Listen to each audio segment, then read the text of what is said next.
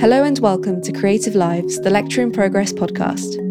Lecture in Progress is an online resource that inspires and informs the next generation of talent by providing practical advice and insight into the creative industry.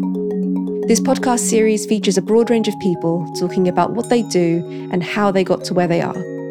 Our guest this week is Alex Norris. Uh, my name's Alex Norris, and I'm a cartoonist, and I make a webcomic on the internet.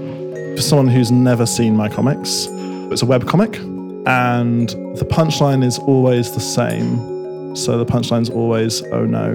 It features these little blobs that are basically supposed to be the worst drawn characters I could come up with. And each of them is three panels long, and they're a kind of a parody of relatable comics.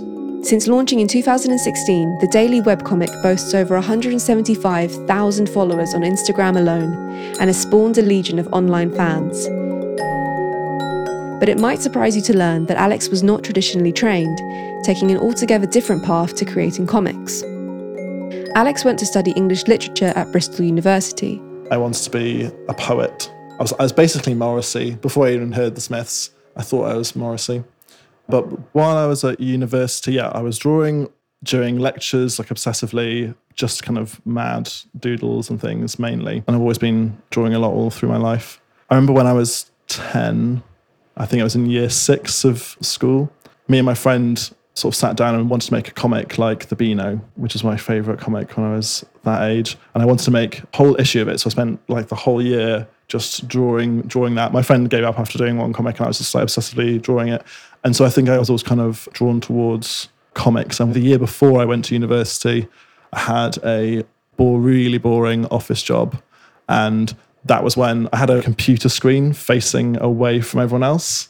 So I could just have anything on my screen and no one would see. That's when I discovered webcomics and was just read through all the archives of loads of them. So when I was at university, I think I've always had a a kind of obsession with undermining the thing that is going on around me at the time. So when I was English, doing English literature, you're surrounded by all this like you know the greatest works of literature, and you kind of become very familiar with them. So I became even more fascinated by web comics, which are like considered like a sort of lower form of of art. Even though I was also I also love like kind of like high literature uh, and kind of high art. I think that um, I was always drawn to that.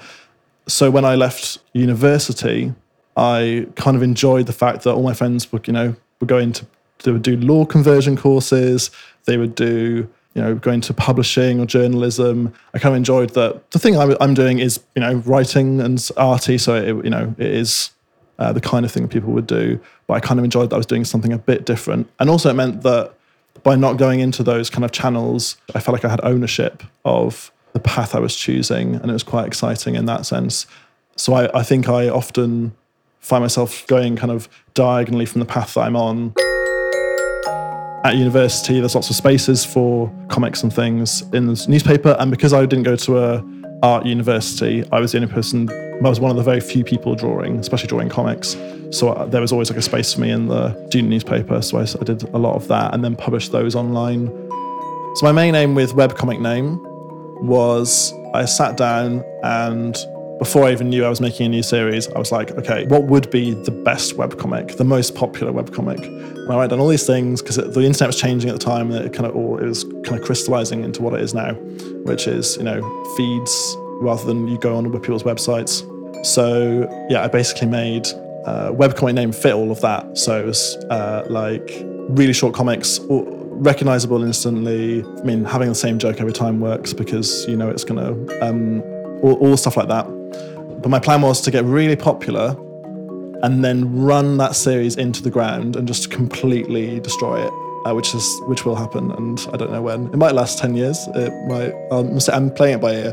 When I feel like that project has kind of run its course, which does happen, and I don't like it when comics or anything really goes beyond its um, sort of sell by date. I just wanted to completely destroy it. So I would love to work on new stuff, and I find that very exciting. The good thing with the way that I've accidentally kind of done my trajectory through work is that I have never really been tied to one project. Webcomic Name is the most popular one, but I've also done work for uh, Webtoon. I did another series before that, and I feel like I have a few um, other projects that I could pull out at any time. And if one project kind of either like it's destroyed or I'm sick of it, I can just move on to another one.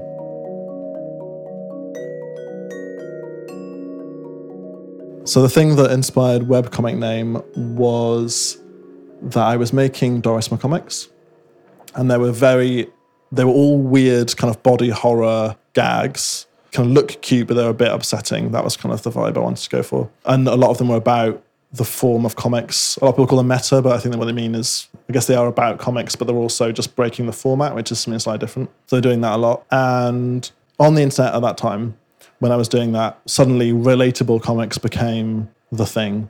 It felt like people didn't really want to read things that weren't, you know, relatable, or that became the kind of the, thing that people expected from webcomics.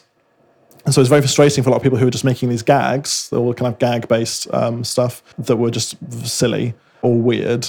Uh, frustrating seeing everyone, these other things getting so so popular. Or a lot of them made by really really talented cartoonists, but you're just like, oh, I, why isn't mine doing so well? Um, as I often try to do, I have like a negative feeling. I try and like sort of uh, take ownership of it a little bit. So I was like, right, well, if I don't want to make a relatable webcomic, because I, do, I don't want to be that kind of artist, but I want to reap the rewards of being a relatable webcomic artist, I'll just make a parody of them and hopefully as well change the culture to, so people kind of kill relatable comics in a way. So that's why I started making webcomic name as a kind of parody of relatable comics. Now it's become a relatable webcomic. Like it's become, I, I suppose, like one of the uh, more well-known ones, and like it because some people just like it because it's a relatable comic, and some people go, "Oh, it's funny because it's a parody of it," and uh, so that's quite funny. So I think the main skill um, that anyone needs in, in comics in general and in writing is getting your idea across, making it really clear, trying to be difficult on purpose isn't worth it a lot of the time. My favorite thing is always the most accessible to it, to as many people as possible. Even if you're dealing with something that's really obscure and kind of esoteric and strange, it means nothing if it can't be conveyed to other people. And sometimes people mistake good poetry, for example, or good literature, good art with being kind of the kind of thing that, that, a lot of people wouldn't understand, which means that you end up with lots of poems as a classic one where they don't it doesn't actually mean anything because people have just kind of used really obscure things. But I think that's not that's boring. What's more interesting is getting across a really strange idea in a very clear way. A lot of people on the internet, especially for when I first started out, assumed I was a girl, partly because my previous series was called Dorris McComics. Partly they said it's because it was there was a lot of like emotional intelligence and it was, it was very emotional. Uh, a lot of the things that I kind of deal with, they always have like an emotional kind of center, partly in a kind of um, sentimental way, but also because any good kind of um, for example, like a movie or a novel or something has this kind of emotional arc, and just and just reducing that down to a few panels.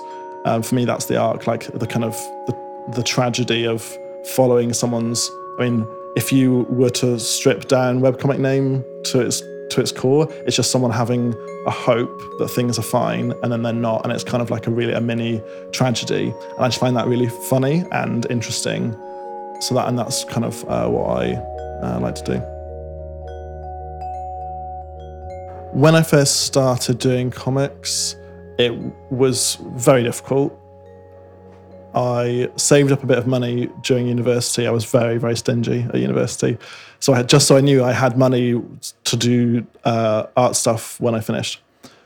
And I was getting a, probably about thirty pounds, maybe fifty, and when it was good, fifty pounds for comics. And and it became it was actually for quite well-known websites. I'm not going to name them, but they don't they didn't pay very well at all, and they took advantage of the fact that I would take any kind of work, and that would easily be you know a couple of days' work because the comics I was making then were a lot bigger, trying to be cleverer, so they took a long, lot longer to make. So so that was really tricky, but it was very good to feel like I was making money doing what I liked, and I knew that it would kind of build and build, uh, and it did. And then I kind of got by doing that and having a part-time job for a while, and then the first time I became like a prof- I was like I'm a professional comic artist now is there's a Korean company called Webtoons. They're like a webcomic app and they're massive in South Korea.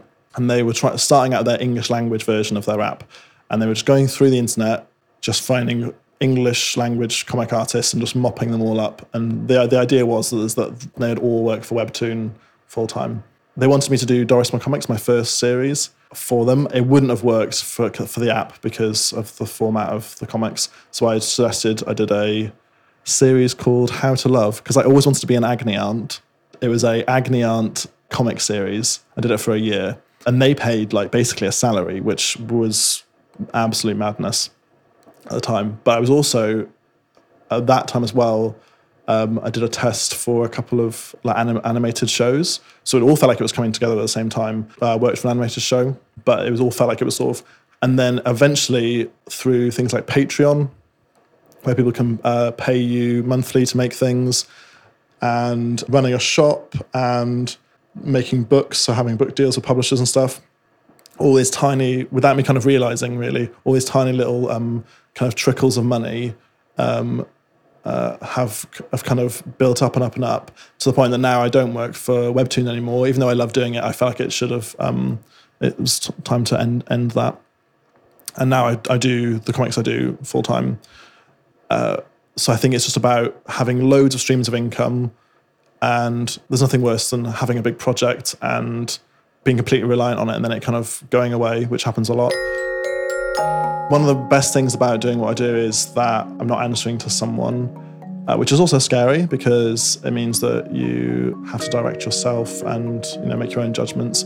I guess the, the main thing that a lot of webcomic people who all live that kind of uh, way, where they don't really ha- have a, a client necessarily, it's just your audience is the closest thing you have to a client because they are often the ones funding you through buying things from a shop, funding you through Patreon and stuff like that or even page views if you use like an advertising based thing, which means that the, your client really is your popularity, which is becomes quite a dangerous and weird situation where you need to feel like you need to be popular all the time, constantly, you know, um, uh, upping your audience and keeping your audience engaged and things, and then your val- your kind of sense of validation comes from things being popular, which as different to working for a client where you know you do a thing and it fills the space and they give you money uh, often that's how it works. And that can be a lot more straightforward uh, working for an audience directly.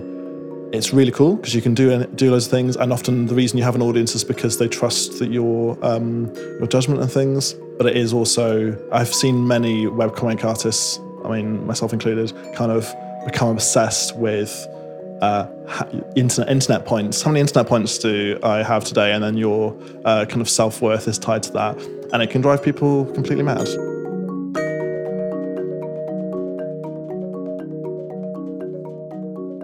Uh, for someone who wants to be a cartoonist or any kind of creative person, I suppose the most important thing is don't feel hemmed in by the things you're told you should be doing or the things you feel you should be doing kind of go for the path that you you know you would like to do. Even if there isn't really a path there wasn't really a path for being there probably still isn't for being a webcomic artist apart from making things. So and that is how you you make that happen. So if you want to uh, yeah make things on the internet make art on the internet just make it and put it up there. The main thing i say to people is that there's loads of people who want to find new artists and especially webcomics. People love seeing new webcomics. I, I love it. I love seeing a thing that's uh, really good, but only has a, you know a couple of hundred likes or, or you know followers or something.